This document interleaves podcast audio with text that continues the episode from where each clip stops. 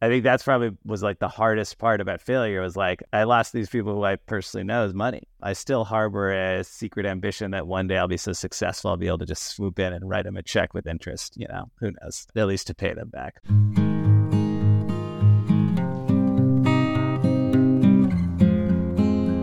Hello, everyone. My name is Christina Chappell, and I'm the investment director at 11 Tribes Ventures and your host for the Resilient Founder podcast.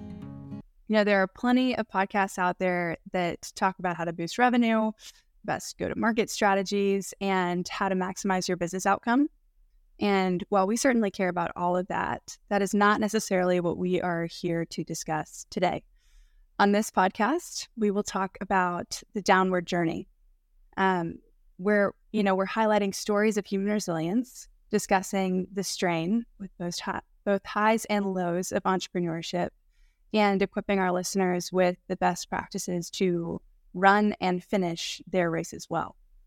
Today, we are so delighted to have Avi Gandhi here with us. Avi is a top voice on LinkedIn, and he's led multiple million dollar revenue creator economy teams at Patreon, Wheelhouse, and WME. He's on a mission to help great people, products, and companies win in the creator economy. And he's here to share a bit of his background today.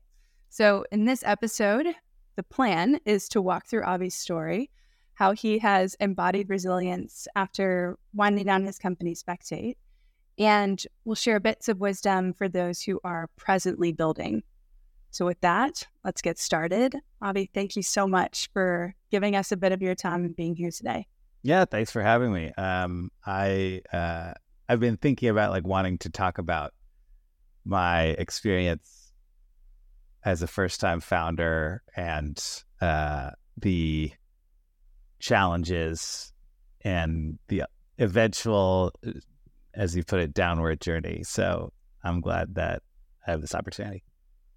I'm so happy we could be a medium for you to talk about those things. And I guess to set the stage, I would love to hear um, about your story. So, where'd you grow up? Who were your people? Um, what were some aspects of your upbringing that you feel like formed you? Yeah. Uh, oh, that's like where to start, where to uh, where to go. Yeah, I, I grew up in a small town uh, in the East Bay Area called Danville. Uh, my parents immigrated from India in the 80s and uh, moved there when I was six. And so I grew up there, went to school there. Um, I went to Yale for college. Um, so I was, you know, did, did well in high school and uh, managed to get through the admissions process there. Um, and I didn't really, I was kind of like, I was kind of list, listless and a little bit, uh, uh, I had no like set path, right? Uh, my yeah, family being you know, Indian immigrants wanted me to be a doctor or a lawyer or, you know, get a higher degree. I was, I'm an extroverted person. I was frankly bored of school. I think I burnt out on school trying to get into Yale. So once I got there, I didn't really want to keep doing it. And, but I didn't know what I wanted to do uh, with my life and I worked actually for a startup throughout college. I worked for actually the now infamous Parker Conrad's first startup. Uh, I guess he's famous. He's that he's he has moved past uh, the Zenefits controversy, um, which is good for him. He was great. He was actually my I would say my first mentor. Uh, he taught me how to write, and I put that to use today. Uh, um, I I wrote for his first startup, Wikinvest, and he gave me very direct and very useful feedback and advice on how to write articles well, how to use data uh, in my writing. And actually, if you look at my LinkedIn posts today, still the best performing posts I, I have are the ones where I actually use data to back up the points that I'm making. So that was that was that. Um, and I yeah, but I didn't really know what I wanted to do I watched too much Entourage uh, with my friends throughout college, and I thought, hey, that Ari Gold guy, you know, problematic show today. By the way, you go back and watch it, uh, you're like, mm, this doesn't age well. But at the time, uh, you know, I was 21 and trying to figure out what to do with my life. I was like, that Ari Gold guy looks like he's got a pretty cool job. And so I moved out to LA and uh, and somehow talked my way in the door at WME, which is owned, which is now Endeavor and owned by the real Ari Emanuel, who Ari Gold is based on, and became a talent. Uh, well, I joined the mailroom out of Yale, which you know, uh, as a real. Uh, well, it could have been a hit to the ego, but somehow I convinced myself that it was the coolest thing in the world. Wow. what were your parents doing at the time? Uh, a lot of them went to med school, to grad school. A lot of them went into finance, right? So a lot of my classmates uh, from Yale were, yeah, the the go to thing to do from an Ivy League school when you don't know want to when you don't know what you want to do with your life is go to finance because then you get paid six. And back in the day, you got paid like 150k, which today is like I don't know, 300k starting salary. I mean, it's like stupid. And so you know you could make a lot of money and you work hard, but you don't really have to like. Yeah, you, they would work hard, but you would also kind of figure out what you liked, uh, and a lot of them eventually left that two, three years out with a bunch of money saved up. Uh, meanwhile, I was in the mailroom making 28k a year, microwaving eggs from the mailroom kitchen for breakfast, and uh, and loving it. Uh, uh yeah. So your peers, was there anyone else who took a rogue route like you, or did you find yourself a bit on an island? And was that a natural place for you to be, or you know, was that oh, that's classic Avi? He would go and do this other untraditional contrarian route. It's an interesting question. I I certainly had a few friends and peers who did different things. I have a friend who, you know, wanted to make documentary films, but along the way ended up working at like random news stations on the 3 a.m. shift around the country before I convinced him to move to LA to pursue that documentary dream.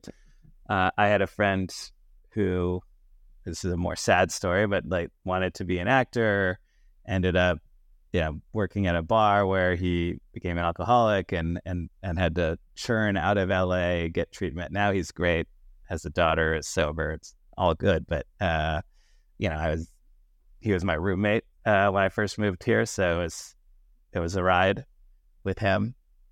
Um, you know, LA is a place where people come who have dream big dreams and whatever ends up happening, there's a story along the way for each of them. I think that's kind of a cool part about all this. Yeah, that makes a lot of sense. And remind me, how long did you spend at WME? And how long did you spend specifically in that mailroom? Um, how long do you think you would have put up to be in that place versus, you know, starting to get responsibility? And as your finance peers started to churn out of that industry, did you find many of them coming to you um, to kind of talk about, you know, your path or next steps? Yeah. So, you know, before I joined, I read everything I could about it. It's kind of how I got foot in the door, right? So I read The Mailroom, which is kind of the seminal book about the talent agencies in Hollywood. And I talked to, I use the WME network, use my friends' networks. Uh, my, yeah, I was actually at the time friends with my now wife and was living with her family. I basically talked my way into you know, getting her parents to let me stay with them while I was trying to find a job. I think her mom knew that one day I was going to go somewhere. Um, and her dad, you know, had a lot of friends who were kind of in this. He's a doctor, but he just knew people around LA, and um, and so uh, I talked to a lot of people, and all of them said, "Go to talent agency. Whatever you want to do. You want to be an agent. You want to be a producer. You want to just work at a studio. Whatever it is, start at a talent agency." And I knew I wanted to be an agent, and I, felt, you know, I found my way into the mailroom. I, I, I, actually, her dad got me a meeting with a partner uh, who's now a manager, uh, Jenny Rawlings, and I somehow convinced her to put my name in and they called me a few weeks later and said you start tomorrow and so that's what happens you start tomorrow Uh, and I and so I, I joined. And it's funny. I actually joined. So they, at the time, they had two different mailrooms. They had a, a mailroom for music and a mailroom for everything else, uh, film, TV, yada yada yada. And I thought I wanted to be film TV because Ari Gold is film and TV, right? And so I joined that mailroom, and after a month or so, a month or two, I realized I didn't really know anything about what anyone was talking about. I didn't know who most of the directors or the writers they were talking about was. I mean, I was reading all the scripts, doing all the thing, but I wasn't in it, and I never had been. I wasn't like a film fanatic or a TV fanatic. You know, my my I, I actually at the time lived with three other people. So one of my other roommates is now you know an agent and maybe a partner at WME in the TV space. At the time, she could tell you the name of the third writer in the room on name the TV show, right? And I'm like, ah, that's not me.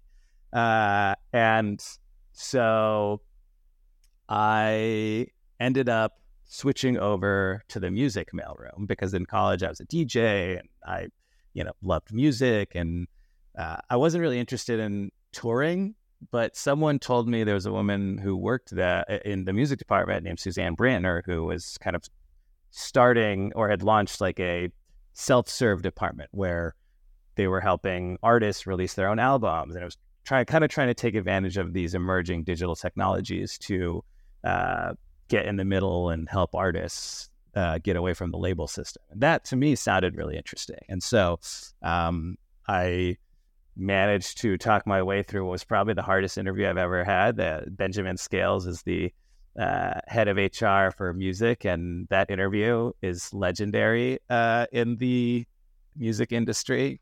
Um, and it's just so intense. It's very fast paced. He asks the most deep probing questions. Take just us there. yeah. What was it like for you? Do you remember any of the questions he asked, or uh, the one question I remember is like, "What was the hardest moment, uh, or what's the hardest thing you've ever experienced?" And then he didn't even let me finish and ask the next question halfway through my response.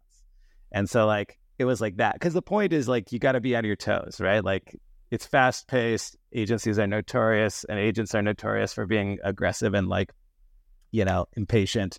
And so like he she's checking if you're gonna be able to handle it. Um, the other piece of it was that you had to we had to we had to memorize within the first week every single agent's name, their assistant's name, their initials, their phone extension, the territories that they booked. Um, and you had to pass with 100%, like a test where you just go to cards randomly. Yes. Yeah, yeah. So that was, uh, yeah, that was, it was wild. So I, I, I joined that, and within like a month, Suzanne's desk had opened up, and they knew I wanted that desk, and uh, and you know she knew that I had a background in tech, uh, like working at startups in college, and and so you know we got along well, and I got onto her desk, and um, I learned a lot from her about marketing and about how you know all these new at the time like Eventbrite was brand new and Square was brand new. We were the first people in Hollywood to use Square at a live event to sell merch. That kind of like we were doing that those kinds of things. And so I was her assistant for I can't remember, six to eight months. And then she ended up getting promoted to lead the digital department. And so she ended up making me her coordinator, um, which is kind of the step between assistant and agent. And so most people have to be an assistant for like three, four years. They have to work for multiple bosses. Usually there's a hierarchy of like agents, and you try to you know work your way up the hierarchy until eventually you work for a partner or a board member. I skipped all that right place, right time, I think. And uh, and so I worked for her for you know another year. She left, um, and shortly after that, a guy named Dan Porter was hired to be the head of digital. He promoted me to be an agent, and so I was an agent there until 2016. And we were the kind of stomping ground for digital media. Like at the time, digital just meant anything that's on the internet. And so we were the first people in Hollywood representing YouTube stars, Vine stars back in the day. But I was also, you know, going up to the Bay Area to meet with video game companies to try to pitch celebrity partnerships. And I was also working with an esports company that we acquired to integrate them across WME and IMG. And I was also uh, figuring out how podcasting worked. And so it was just all of this kind of new, now businesses that we take for granted, but back then it was so new and you know, I was on the forefront and that was really exciting. Thank you so much for sharing that because I think there are so many threads, whether it be leadership or serendipity. And I think I'm curious to hear more about what your work life looked like and your personal life too. Um, moving to LA, you didn't have prior ties there. It wasn't like you grew up in LA. And a lot of people have the grind mindset, especially as you're graduating school, which I think is healthy in some regards, um, but potentially can be dangerous if um, you don't know what you're striving for and you're just like vainly toiling away. Um, can you speak to positioning yourself well to be like brought along and indispensable so that if your superiors are getting promoted, like you are also lifted? Um, like what that kind of looked like for you? Yeah, I it's a it's a great question. I've always been very good at um at being a chameleon and like trying to like fit in with the people around me because like you know danville is like my mostly white town like my parents were some of the few non-white people there i was one of the few non-white people in my high school um, and you know this was like 30 years yeah well uh, 30 years ago almost. Um, and so like it was a very different world. Um, and so i got good at trying to fit in uh, by like mimicking and imitating and talking like people talk and all that. And the interesting thing about being in the digital department for those years, I would say that at the time, that department was the smartest department in Hollywood. Uh, you know, Suzanne, Chris Jackman, Dan Porter, Bo Bryant, like these, these are like very, very smart people who are coming up with brilliant new ways to make money for talent because they had to because there weren't any ways to make money for talent. Um, and and then they had to go and not just sell some middle manager on deploying budget but like had to sell ceos of companies from you know startups all the way up to fortune 500 companies and so they talked at a very high level and just being around them, I learned how to talk at a much higher level than I actually was. And so I was like a 26 year old in the room with CEOs telling them about trends backed by data that their research departments weren't telling them, Ad Age wasn't telling them. Like, I sounded a lot smarter and more senior than I was. I still tell when I when I talk to like young people and they're like, how do we get uh how do we get promoted? How do we like grow in our careers? I'm like, read everything and like pay attention to how the people above you talk and talk like that. Like be smarter. You know, think about the why and talk about the why, right? Um, and I think that ultimately is what helped me succeed. It's what helped me build a reputation and get the respect of people who were much, much more senior than me um, and build a network and relationships. But like at the end of the day, I was still a kid, right? I was still like 26, 27. I never failed at anything in my life, right? Like valedictorian high school, got into Yale, uh, you know, got into the mailroom at WME, which is extremely difficult to do, became an agent in less than three years, which is like nearly unheard of. So, you know, I had a had an ego and I had, you know, I also like frankly like was just kind of like do first, think later. Um Thank you for calling all that out. And well, I think it leads to like yeah, it, I think it all contributes to the the next part of the story. Right. So you're an agent at WME, and now take us to Spectate and becoming a founder. Um, what were some of the like fill in the gap for us? What did that look like? And how did you end up deciding to build? Yeah, honestly, it's a little embarrassing. So uh, I will be as brutally honest and truthful about like what happened and how I got there as possible. I had no idea what I was doing. And honestly, a, I think a few things came together to drive me this path. One, I was, you know, very arrogant, um, to the point where you know I I thought that if you know I was had gotten thirty under thirty and all these things, you know, like I was like, oh, I'm the smartest guy in the room. I'm meeting all these startup founders who are raising big bucks who like have no networks. They don't know anyone. They don't seem that smart. They have bad ideas. Like i could start a company and raise money. That'll be easy. It'll be easy to be a startup founder. And uh, yeah i kind of skipped this part of the story but like in college you know i joined the mailroom at wme and i and i wanted to become an agent but my long-term goal was always to eventually be like yeah a tech tech founder be like yeah in college like Facebook was blowing up. Like Mark Zuckerberg was in the news all the time. You know, after college, like it was Evan Spiegel and Snapchat. Um, and like, you know, when I was, you know, in college, so my mother passed away when I was in college from cancer. I took a whole semester off actually to take care of her um, while she was, you know, on her deathbed, basically. And while I was doing that, you know, there was also a caretaker there. And so, like, I would I basically worked for Parker and Wikinvest during the days between like, you know, making her food and hanging out with her and stuff like that. And I also would read a lot and I like subscribed to the Financial Times and I subscribed to The Economist. And so I had this like, yeah, and in all those publications, they're always talking about like Mark Zuckerberg just raised $200 million from like a Russian conglomerate. And, you know, these startups are getting billion dollar valuations and whatever. And I was, yeah, at the time I was 20.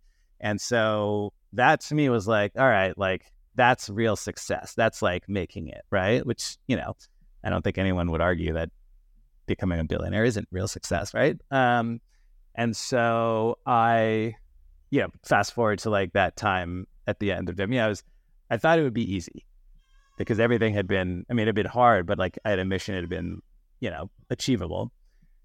And, and I was actually burnt out. Um, I was burnt out by WME, by like trying to grind for every dollar, by company politics. Like we had just acquired IMG, there were power battles at the top of the company, and I was pulled into them because I was kind of, you know, uh, I happened to be in proximity because digital was new and everyone wanted a piece of it. Um, so I was burnt out. I was arrogant. And I thought this is going to be easy. I'll just figure it out as I go. So I remember I actually like, I initial the initial idea was a V. I was infatuated with VR. I thought VR was awesome. I thought it was going to be the future. And so I and I was interested in like education in VR. I'd read Neal Stephenson's book, The Diamond Age, and I loved the um, uh, the idea of the primer, right? And of like this of like ways to like teach people through experiences in VR. And so I I tried to get um I came up with an idea for like education VR and you know I tried to get Neil deGrasse Tyson actually to partner with me. Uh, and he was like, sure, sure. And then I never heard from him again, which is, you know, I was his, he was my client at the time and I, I'm still embarrassed about that, but there it is. I tried. Um, I don't blame him, by the way. I didn't know a fucking thing about what I was doing. And and so I like left. I was like, all right, I'm gonna go start this educational VR company. I left before I mean this was before I did any market research, did anything to understand like, you know, what the customers like like like didn't even have a co-founder. I can't code. I can't build shit.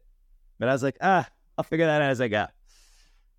And so so like, you know, uh, any most people listening could just stop here because like hey like obviously he failed um and we can see exactly why but uh it was it was a journey and so i left and you know at the time like my wife and i were living in a fancy apartment well my she was my girlfriend at the time but we were living in a fancy apartment in century city um you know she had also started a company she started a organic tampon company um and so you know, we were basically just living off like my savings, her savings. And and so I, I was like, I need a co-founder. I can't build this thing. I need to raise money. So I just started like, excuse me, reaching out to people through my network. And someone introduced me to this guy, Julian Sarakin, who we got along great. Really smart guy, kind of a product mind, which at the time I didn't really understand or appreciate um, because I didn't even know what product is, right? Um, and we kind of started thinking through what the thing would be. And like my wife and I like, well, we can't keep paying for this expensive apartment in Century City, so we actually moved back in with her parents. And and we were off to the races. And like I I figured I'll just go get a bunch of game companies to say, yeah, we want this.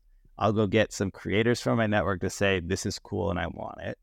And then raising money will be easy. And I did do that. The hard part was the product. And that's where we failed. And that was actually the biggest, one of the biggest lessons I took away from that is like nothing matters if you don't have a great product. Nothing matters. Doesn't matter how many people want what you've got. Doesn't matter, uh, you know, how good your network is. Doesn't matter how much money you raise. If your product sucks, you're done. That's it. We built the product. We like, you know, Julian found some, you know, guys in the Ukraine to like build it. We had a plugin that worked in Unity the video is still on YouTube. Uh, I'll send it to you if you want to include it in the show notes. Like, it was a plugin that any game developer who is building in Unity could add to a 3D game. And we had built a front end interface where, like, someone playing it could hit record while playing it. Uh, and it would record in 360 what they were doing, download that file, and then you could upload a 360 file to YouTube. And you had a 360 video for anyone who was what so it was actually really fucking cool right think about the like uh think about uh the implications of that right like you could be watching you know uh, someone in an esports match could be recording and afterwards upload it and then you as a viewer could like not only uh see like what they see but you could look around see where the sniper that hit them is or you know whatever right and like you know it was a cool idea but ultimately too hard to integrate. You know, the like too long to build. Like we just can't. Like you know, the problem with outsourcing engineering is that there's no incentive for them to ever finish. They just want to keep taking your money, and, uh, and we were paying by the hour instead of for a product, which another rookie mistake on our part. So ultimately, like we couldn't get anyone to actually integrate it into a finished product and like that would go to market and and then you know at the same time the crypto sorry i'm, I'm rambling i don't know if you want me to keep telling the story okay. This is great. Mm-hmm. okay cool. At the same time the crypto market was rising right? And julian happened to have in 2013 and 2014 consulted for a couple of cryptocurrency companies that happened to become, and he got paid in crypto, and they happened to become some of the top 10 cryptocurrency companies. So overnight, he was a millionaire and started day trading. And, know, at a certain point, he was like, look, like, I could retire right now. Uh, I don't, know, this is hard. Like, we've, we've had our, we've done the thing, but like, I don't want to do this anymore. And yeah, I feel like I'm skipping stuff. So like, feel free to edit this around to make sense. While we were building the product, we needed money, right? We want we need to pay those engineers in the Ukraine. I probably met with a hundred VCs. Everyone in the space that was investing in VR, everyone who was not investing in VR but thinking about it, tons of angel investors, and couldn't get anyone to bite. Uh, eventually, was able to get friends and family to invest. You know, my dad invested. Uh, Amir Shakalili, who's a partner at WME in the non-scripted space, just the guy believed in me. He invested. He got two of his friends, uh, you know, Jansen and Cameron to invest. Um, yeah, raised hundred thousand um, dollars out of these people's pockets, and I think that's probably was like the hardest part about failure was like I lost I lost these people who I personally know as money. Um, I still harbor a secret ambition that one day I'll be so successful I'll be able to just swoop in and write them a check with interest. You know, who knows? At least to pay them back. But yeah, we had raised this money, we had built the product, it wasn't getting any actual traction. Everyone kept saying, "Oh, that sounds cool. That sounds cool," and then no one would actually take the engineering resources to integrate it because it needed engineering resources to integrate. And so Julian left, and I could not cope with the idea that we were done. I, I we had we had raised this money at the time. You know, in hindsight, I should have just returned whatever money we had to the investors and moved on. But instead, I spent another year paying these engineers to keep trying to build and improve the product. Kept trying to talk to VR companies.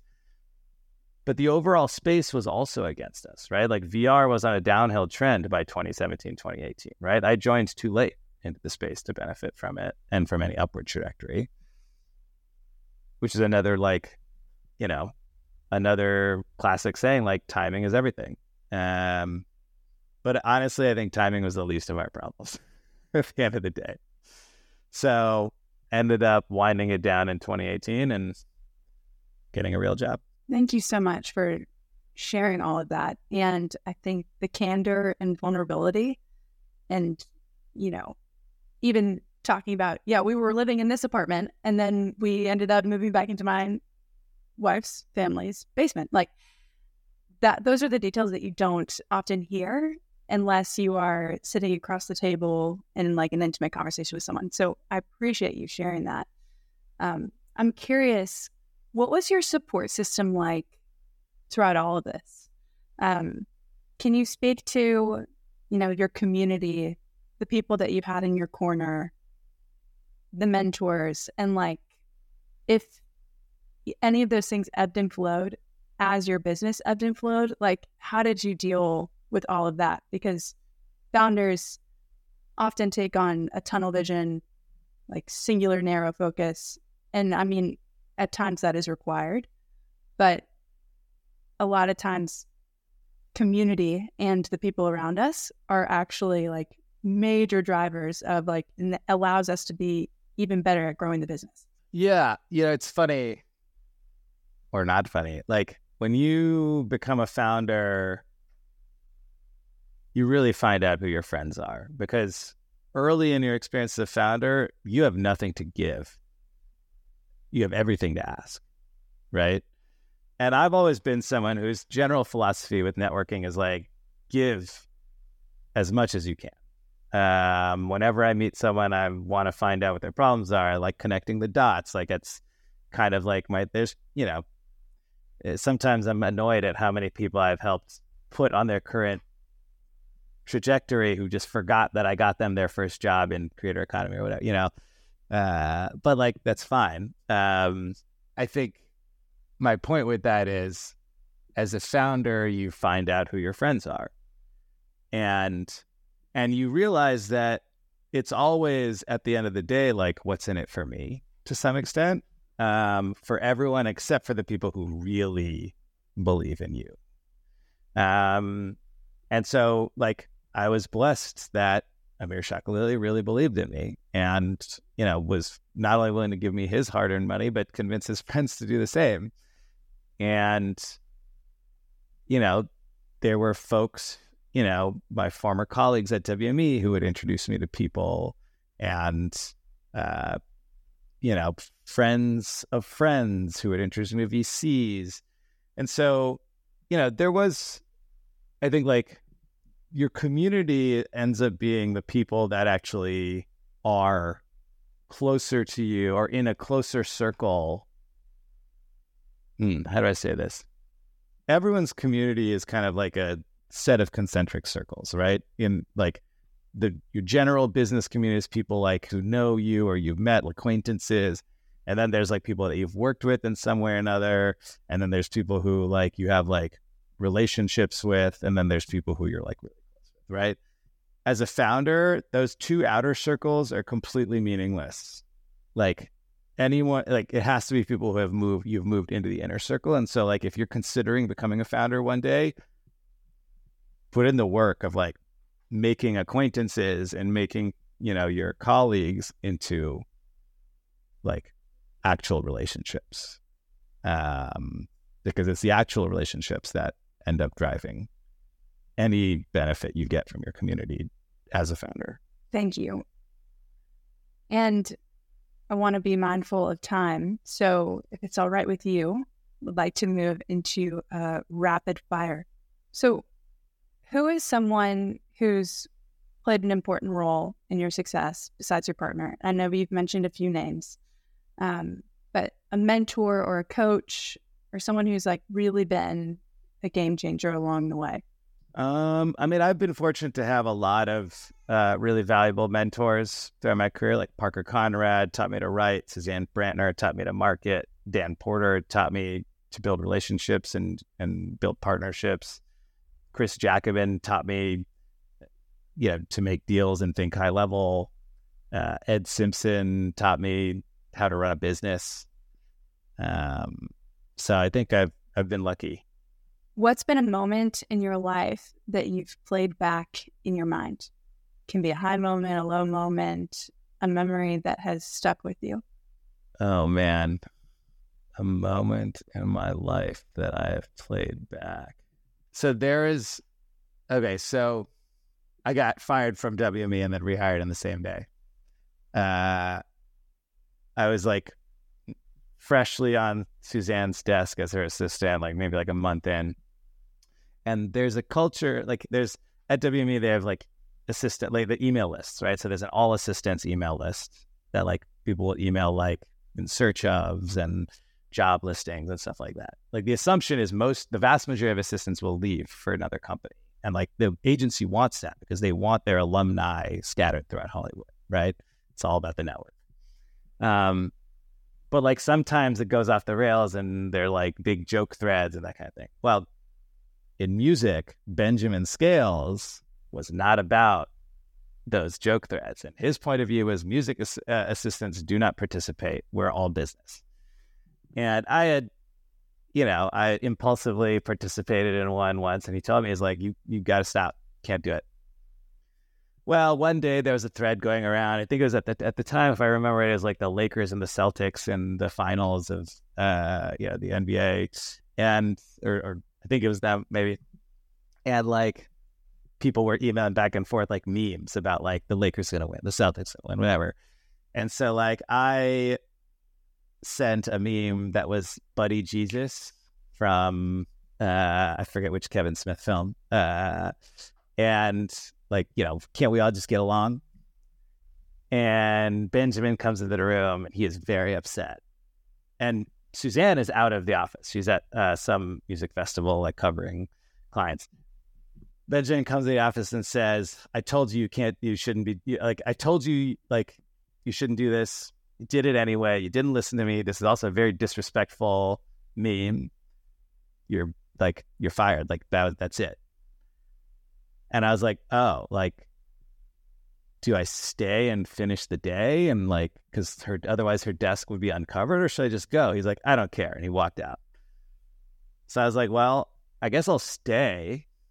Also, I should probably tell Suzanne, but I'm not going to call her and bother her. She's got a bunch of meetings, so when she calls in, I'll tell her. I'm sure he called her behind the scenes, so I stayed. This was this probably happened at like one or two p.m. Uh, and our day ended at 6.30 right so at 6.20 he walks in the room and says i'm going to give you one more chance don't fuck it up walks out and i was like oh okay and the next day i walked in and i was like all business i was all business after that i was the first into the office i would come into the office at 6.30 a.m every day last out i'd leave at like 11 you know i would get shit done. I would not hang out and chat with people in the hallways. I was like, whenever I walked somewhere, I was like, I'm going where I'm going. And like, don't stop me. Don't talk to me. Like, I don't have time for you. And like, it was a little ruthless, but also like people respected it. And like, people would like, people talked about like the overnight change.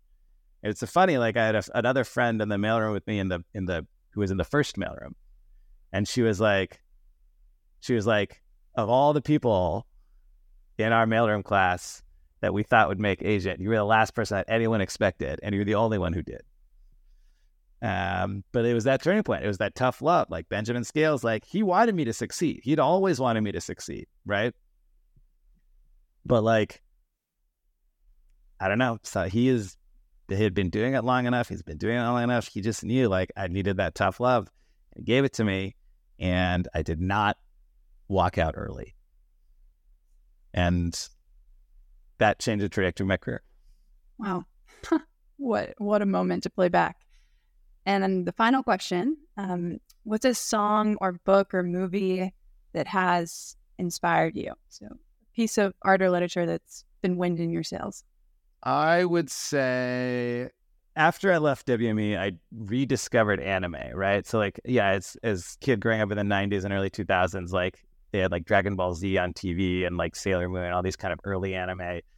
But then, you know, you go to the agency and like at the time, yeah, anime was not very popular in the West. Uh, now it's enormous. Um, and so, like, in an effort to fit in and do my chameleon thing, I kind of abandoned all the things that I liked because they were not, you know, uh, part of like what made money, uh, frankly, for like that side of the business. And I was able to pull some of them back in through my working with, you know, get creators and working in video games and all that. But uh, but anime I'd left behind. So I rediscovered anime, you know, while the company was failing, um, as like a kind of an escape, uh, a little bit. And yeah, there's an anime called One Piece, and there's the main character starts out. It, it's One Piece is one of the longest running anime of all time. It's there's like I think currently at episode one thousand and one hundred and something, um, and one of the longest running manga and the main character like basically starts out as a kid and like kind of grows throughout the series.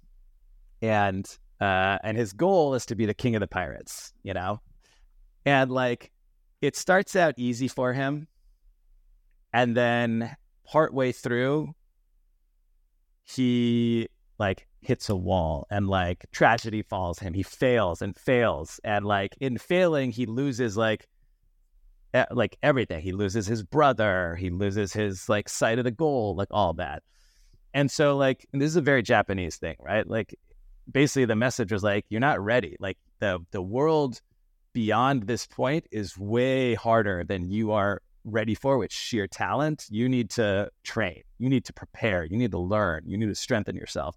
And so there's actually a time skip in the show where like he realizes he needs to train. He finds a mentor who is the like first mate to the former king of the pirates, and like trains with him for two years. And he tells his crew, like, we were supposed to meet again in three days. Now we're going to meet again in two years. Um, if I was to get another tattoo, I would probably get the tattoo that he used to sign that message, which is like a 3D crossed out and then 2Y, which is like how he sends the message through like the newspaper.